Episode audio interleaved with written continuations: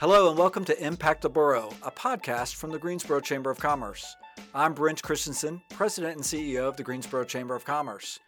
Each week, a Chamber staff member will sit down with a guest to discuss what we're doing to start and grow businesses, create quality jobs, develop our workforce, and tell the inspiring story of Greensboro to the world. This podcast is brought to you by Truliant Federal Credit Union a modern, mission driven financial institution focused on the needs of its members, the businesses it serves, and our community. With five locations in Guilford County, including a dedicated commercial lending office at Friendly Center and a highly rated mobile banking app, Truliant makes it their business to help you grow yours. Visit Truliant.org for more information. Hi, welcome to Impact the Borough. My name is Megan Mabry. I'm the Director of Marketing and Communications at the Greensboro Chamber of Commerce. Um, and I am very excited to have two lovely guests with us today um, to talk about the state of the arts in Greensboro. Um, I'm sure that they have had an interesting couple of months. Um, and so we are excited to hear from them. Um, and I will let them introduce themselves so you can hear their voices. And we'll start with Laura. Hi, thank you, Megan, for inviting us today. Well, I am Laura Way. I'm the president and CEO of Arts Greensboro. And I have been in this role a little over a year now. And um, if people don't know what Arts Greensboro is, we are the Arts Council and we help raise funds for arts organizations, individual artists.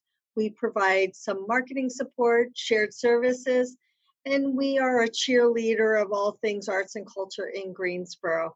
Um, we're a United Arts Fund, so the money we raise from individuals, corporations, and foundations, we leverage that money and we regrant a significant portion of that to our arts community in uh, in helping each of our citizens of Guilford County have more creative lives through artists and arts organizations. And then we partner really closely with the city of Greensboro. Hi, my name is Ryan Deal, and I am the Chief Creative Economy Officer with the City of Greensboro. Uh, I joined the staff in November of last year, and um, we are the the city's Office for Arts and Culture. We've adopted the name Creative Greensboro uh, for our work, and our primary focus is directed by the city's cultural plan, which was commissioned by City Council and ultimately adopted in December of 2018. Um, and so we we wear a lot of hats. Uh, included in our work is actually the special events permitting function for the city. Uh, we are the primary managers for the Greensboro Cultural Center, and we we host a variety of direct programs um, for the community, and we also provide support mechanisms for uh, for artists and arts organizations as well. Glad to be here. Thanks for having us. Absolutely. So, Ryan, I'll start with you real quick, uh, since you're still brand new to us. Um, and uh, what do you think um, over the past six months?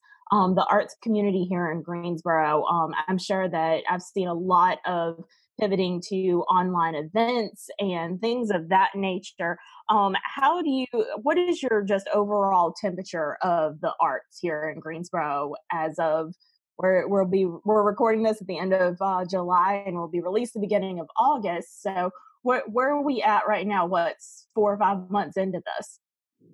Well, you know, it's been interesting for the new guy in town to experience the arts and culture community through this virtual landscape over the last few months. It's made it, uh, frankly, a little bit easier for me to take in sort of the the breadth and depth of creative work that's happening in the community because so much of it is available to us you know via our telephone or, or tablet or uh, or computer. So I, there's some benefit in that. I think that there's definitely a, an active and robust demonstration of just how vibrant and creative this community is just a click away.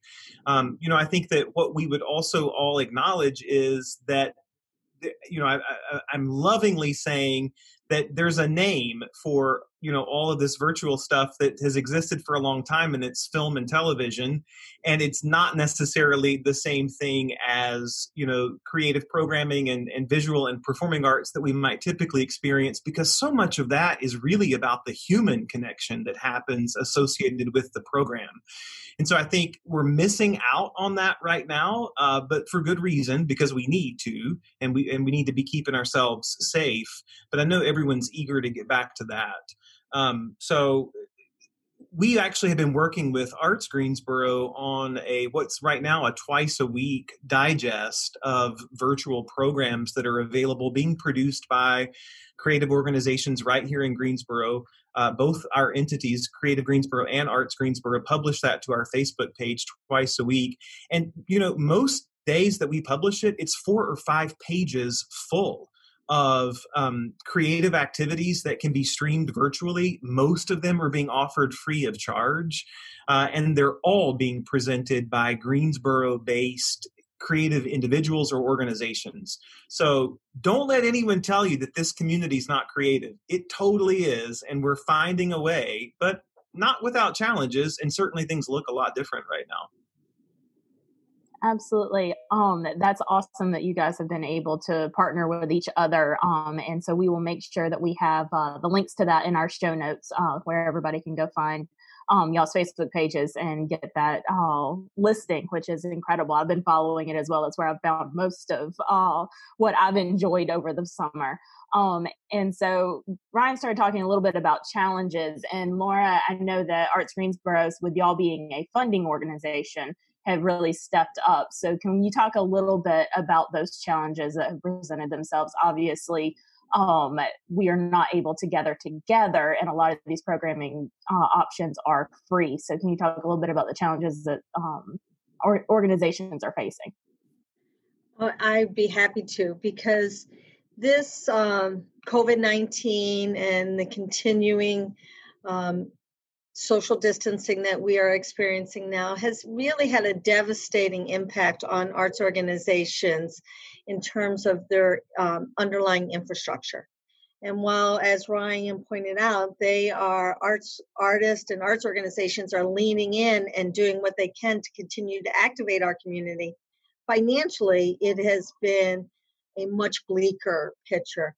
Um, last um, two weeks ago, I did a survey and they, I gave arts organizations in Guilford County 24 hours to turn it around, and 43 organizations responded uh, out of 88 requests. So that's not bad in terms of a survey results. But what I asked was, what what was the impact of this uh, shelter in place and the continuing impact of COVID 19? And it has it's significant. Lost income earned revenue for arts organizations total 5.6 million dollars. Lost contributed income is an additional 1.4 million dollars. That is a significant decrease a little over 7 million dollars. Um, but more importantly the audience lost from everything that would have been produced in person that's almost 700,000 people who would have maybe not 700,000 discrete individuals, but 700,000 artist and arts organization engagement opportunities. That is a really significant number. That while you may get that uh, virtually, that there's an economic impact of not having in-person activation and if you use the Americans for the Arts multiplier of audience participation and driver of economic development, that totals a significant number. And the lost income from that audience is total of $9.5 million. So the the impact on our arts community is $9.5 million of lost economic impact opportunity and lost income from arts organizations of a little over seven. Those aren't small numbers for uh, the creative economy. And and then if we add in the artist on top of that, that number is only going to go well above uh, $20 million. So that's hard to make up in an in an ecosystem that was already fragile to begin with. So, one of the things that um, Arts Greensboro is doing is looking for ways to help keep arts organizations intact. You know, if we look at um, January as perhaps a reopening, how do we make sure organizations are able to sustain themselves through the next uh, five months? Part of that, hopefully, will be a, a renewed push of PPP and SBA loans, other mechanisms, the county and and state governments allocating more resources to the creative economy, and then the Artist Relief Fund. Now, Ryan was involved with us uh, with the Artist Relief Fund as a, as part of our review team, and uh, the city of Greensboro did lean in and contribute direct dollars to support that. But the Artist Relief Fund, and as Ryan will tell you, we looked at a list of over 100 artists every week and continue to. We have written over 1,500 checks. We're $57 away from hitting $100,000 in that fund, but we've given 99% of that money away. So we are um, actively engaged in raising more money for individual artists who are losing income through the gig economy. And um, it, it is a, an incredible need, particularly now that the $600 of uh, additional relief through unemployment is going away for a period of time. And uh, as you know, artists do not make close to the median income in our community. So we need to help them. Absolutely. Um, and so I think that um, can you elaborate a little bit more on um, the reason why um, direct payments to the artists themselves are so important? I think many of our audience doesn't. I, have a, a, little bit of a background in the arts, so I know how artists are paid. Um, and so, can you elaborate a little bit on that? Um, the reason why this is uh, been so devastating for the artists themselves. Absolutely. So many artists initially, when this all started and we started shelter in place, um, artists who frequently work off a 1099, they are not an employee of an arts organization, or they are independent contractors and they work with um, Joymongers or South End Brewery, or they they uh, work with the Greensboro Opera. They're not paid as employees. They are part of the gig economy. And as such, they weren't eligible initially for unemployment. Um, that loosened up as we got closer to May. But so they went through a long period of time of having no income, from going from a, a slow season, because spring is a slow season for mm-hmm. many, to no income. Some, like uh, the Greensboro Symphony, they went from a very busy season where they were making the bulk of their income and then it just disappeared on them. So that was really hard to make up. And there was no um, backstop to that. There was no safety net to that. So Arts Greensboro, and then with our partners Triad Mus- Musician Matters, and then the City of Greensboro, and the generosity of many, we received an anonymous gift of $25,000. We have no idea who it came from. United Way um, pitched in um, we were able to give a little bit of money. And uh, as as Ryan will attest to, that twenty-five dollars or two hundred fifty dollars that we wrote sometimes was the difference between buying groceries or not, or paying that copay at the health at the drugstore or not getting a prescription filled. Um, so, without a safety net, artists need direct support.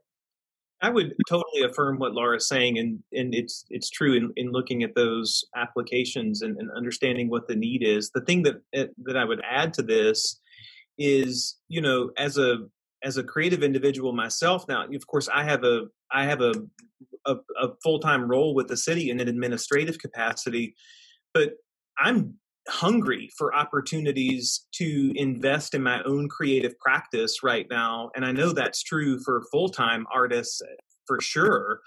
Um, and so there is both this economic need, but there's also this unmet creative need. And so, you know, what do artists do? Well, they create, right? They make work, whether they're being compensated for it or not, which is a fundamental problem in our entire construct.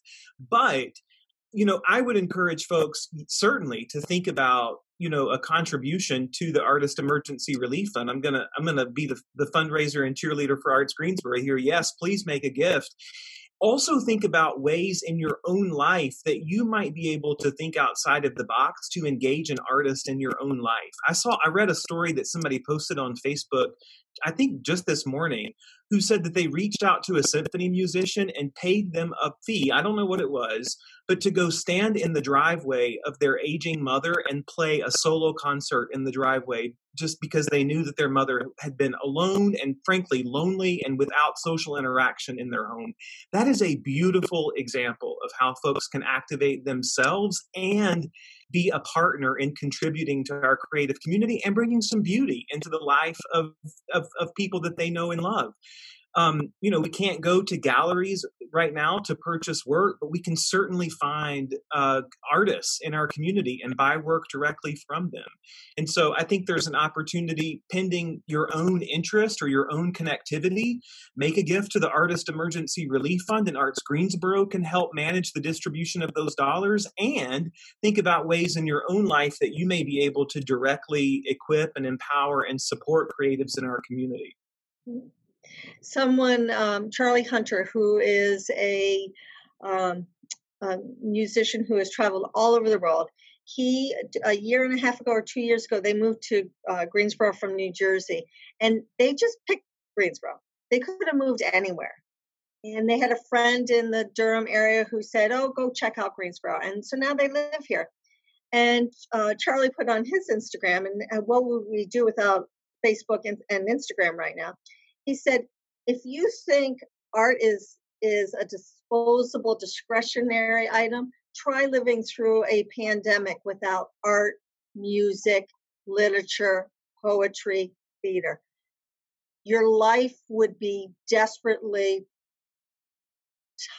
gray. It would be gray and and granular and and art is giving us that hope and aspiration to get through this and we need artists and arts organizations would would not exist if it were not for artists. They don't exist so they can have an executive director. They exist because there's artists, and um, so we need to take care of them as they take care of us. I mean, walk down Elm Street after um, Memorial Day weekend. Who leaned in and changed that the look of those streets? Artists. Absolutely. I think that's a, a great point that you make, Laura. I think so many people, um, I saw definitely, um, I come from a theater background and I saw so many people were so excited about Hamilton on Disney Plus, mm. And there was a nice little meme that ran around after that saying, remember that every single person that you're seeing in this and behind the scenes are all now unemployed.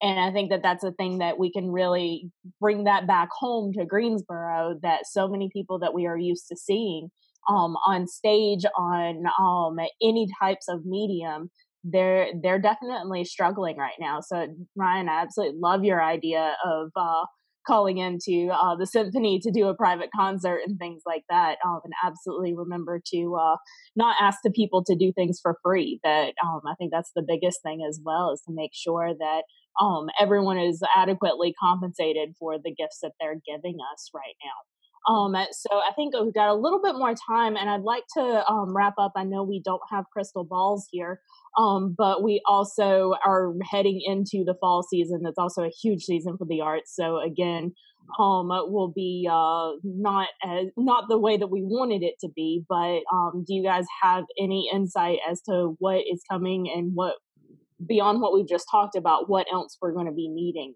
come fall?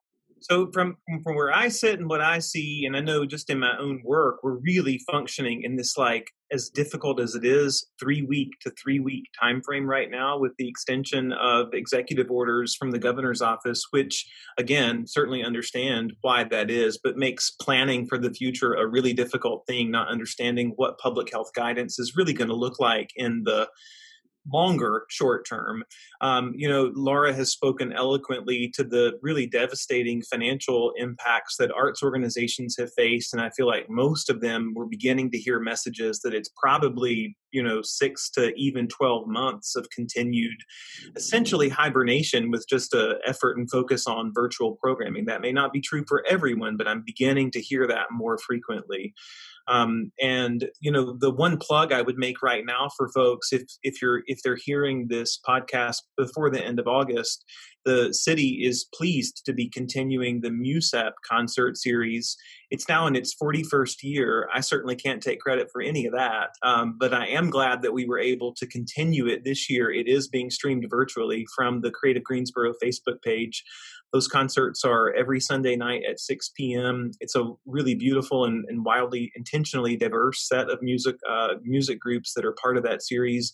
We do compensate those artists, um, and the viewership has been incredible. We've had over 37,000 viewers to each of those concerts, and so hope that folks will will join us and check that out and make that part of their late summer plans on Sunday nights from the air conditioned indoor of your home. That's the one silver lining here is that uh, you don't you don't have to sit outdoors in 95 degree heat to enjoy the MUSEP concerts this summer.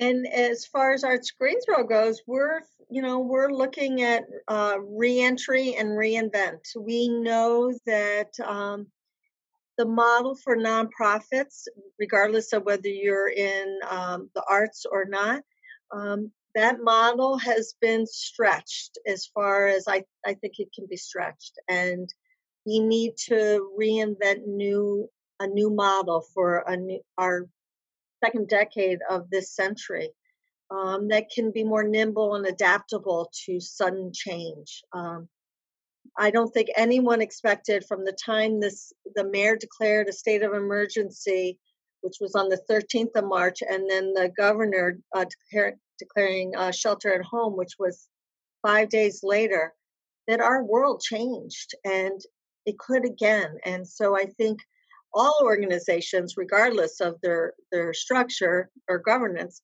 need to think about being more agile and, and nimble.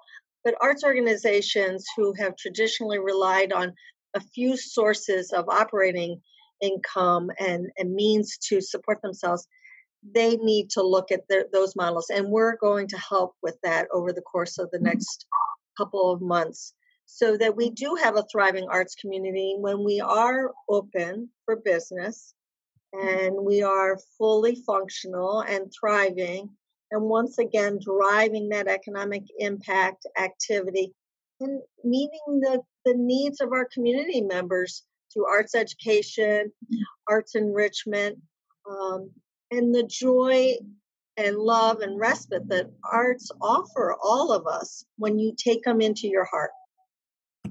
Absolutely. Um, thank you both so much for being here. And my my arts background would hurt me if I did not end with Laura. Please tell us how we can donate to the to the um, emergency relief fund.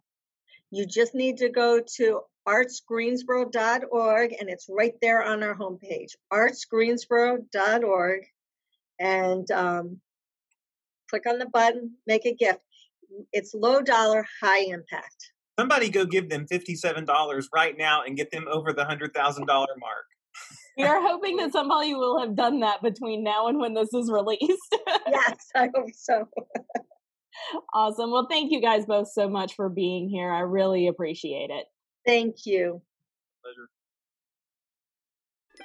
This podcast is brought to you by Truliant Federal Credit Union, a modern, mission driven financial institution focused on the needs of its members, the businesses it serves, and our community. With five locations in Guilford County, including a dedicated commercial lending office at Friendly Center and a highly rated mobile banking app, Truliant makes it their business to help you grow yours. Visit Truliant.org for more information.